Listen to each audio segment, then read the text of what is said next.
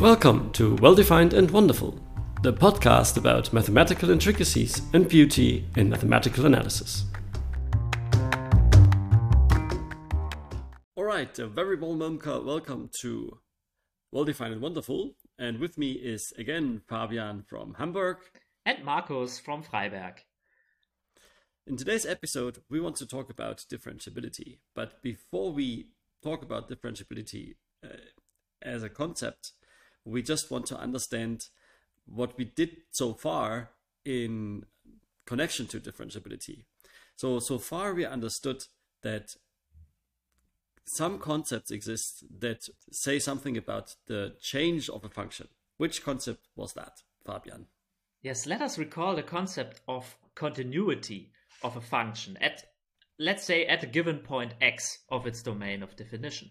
It was a local property that gave us uh, in a qualitative way yeah a, a, concept to talk about how how is the change of input values to a function related to the change in its output values. So uh, i recall the um, the famous epsilon delta definition or, or criterion for for continuity that uh, did precisely that. Should we recall this concept briefly?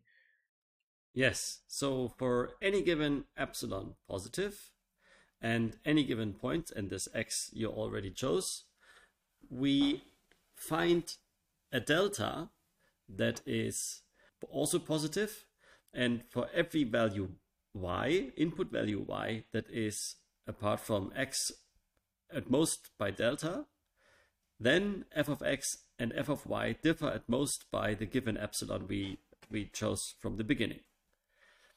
And now we want to have it more quantitatively. And in order to see that change of concept in this uh, qualitative and quantitative uh, subjective, we might we might also recall a characterization of continuity for all those people that think this epsilon delta definition was too cumbersome to deal with anyway. Yeah. So let me recall this concept, which is sequential continuity here. So um, here we characterize continuity by means of sequences, namely a sequence xn converging to x in the domain of definition. And if we are in the domain of definition of a continuous function, this implies that also the sequence of function values f of xn converges to f of x. So to sum up, we have when we talk about continuity, we are talking about limits of two sequences.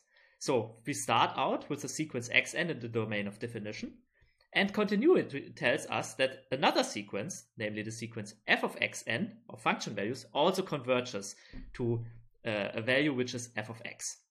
So xn converges to x and f of xn converges to f of x. Today we want to talk about a local uh, property uh, that that helps us to to quantify a rate of change, so to say. So what changes in the input versus what changes in the output. And I think we have already two objects that we can now relate to each other, namely the differences between xn and x, so in the input values, and the differences in the output values, f of xn minus f of x.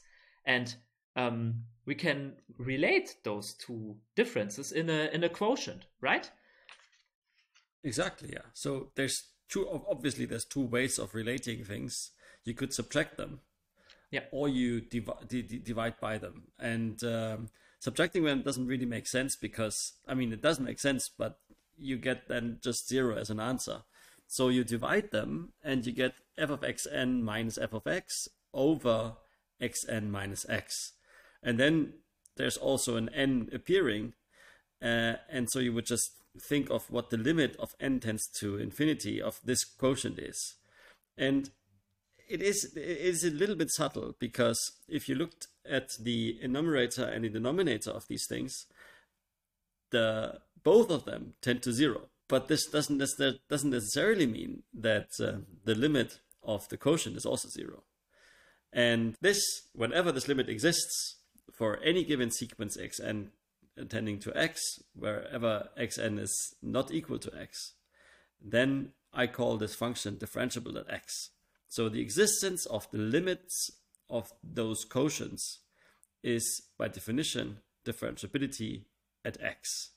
And this obviously is a local property, but what can we deduce and learn from this existence of limit, Fabian? We started this episode with continuity, and so what we could now ask ourselves, so how does this concept relate to continuity? So we started out with a continuous function, and then we wrote down this quotient, all right?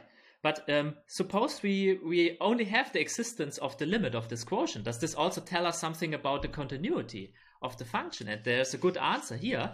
Um, namely, yes, it does. So the mere existence of the of this limit of this quotient also tells us that this uh, quantitative way to talk about the change also implies that the function is uh, continuous, as we as we discussed it um, yeah, in the in episodes on sequential continuity and epsilon delta continuity. By the way, the proof is very easy. You just take f of xn minus f of x, and then you uh, divide by xn minus x and multiply by xn minus x, and then you know that the the first factor tends to this limit and the second factor tends to zero. So this the whole thing tends to zero. Yeah. So we have now established that differentiability at x means continuity at x. So at least roughly, if we quant- if we can quantify something, we also have the qualitative property. That's a good thing. Um, but can we also learn something more about the function if this uh, quotient exists? So the limit of those quotients exist. What we can also learn uh, about this function in terms of further qualitative properties, uh, like uh, approximability of the function. Namely, the question would be now um, if we have we are given a function that is differentiable at a point x, what do we know now about uh, the neighboring values of this function? Can we somehow find a nice way to approximate this function maybe and um, with so approximate this function with a way simpler function here. And here the idea uh, that comes into play is the idea of approximating something with a linear or affine linear function here. Uh, and it turns out that for differentiable functions, this is uh, even a characterizing property. And it's called the Weierstrass decomposition formula. Should we dive into this quickly? Yes. The Weierstrass decomposition formula is, as you just said, a mere elementary consequence of the existence of this um, limit. Because if you looked at this, at the quotient um, f of y now, say, minus f of x over y minus x, then, if y tends to x, there is a, there exists a limit. So locally, it is f of y minus f of x over y minus x equals this limit plus something small. And now you multiply through by y minus x, and you see that you can rearrange terms, and you get f of y in in terms of f of x plus something that is affine that you just set plus something very small. And this is basically the Weierstrass decomposition formula. And from this decomposition computed backwards, say, you can also deduce that the limit of those quotients exists. So you really get an equivalence there, and it's not very hard to deduce. Yeah, and it's also a very uh, visual one. I would say that um, may, some of you already recall from from other introductions to uh, derivatives and differentiation. It's basically just approximating a function by by the tangent at at a certain point. Yeah, it's it's just a um, yeah the mathematical way to describe what is happening here. Namely, we use an affine function, but visually we are just approximating the, the yeah the the function graph with a tangent line, so to say. Yeah, and this with this visual um, interpretation of differentiability at the point x, we are going to cliffhanger this again. Um, and when we look next next episode at examples and rules of differentiation. So for now, thank you very much, Fabian. Yeah, thank you too. Bye-bye. Bye. What have we learned today?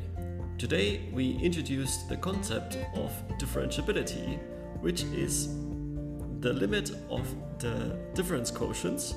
If existed, it's differentiable, and we understood that if I have a function that is differentiable at a point x, that at this point x, I can approximate this function with an affine linear function.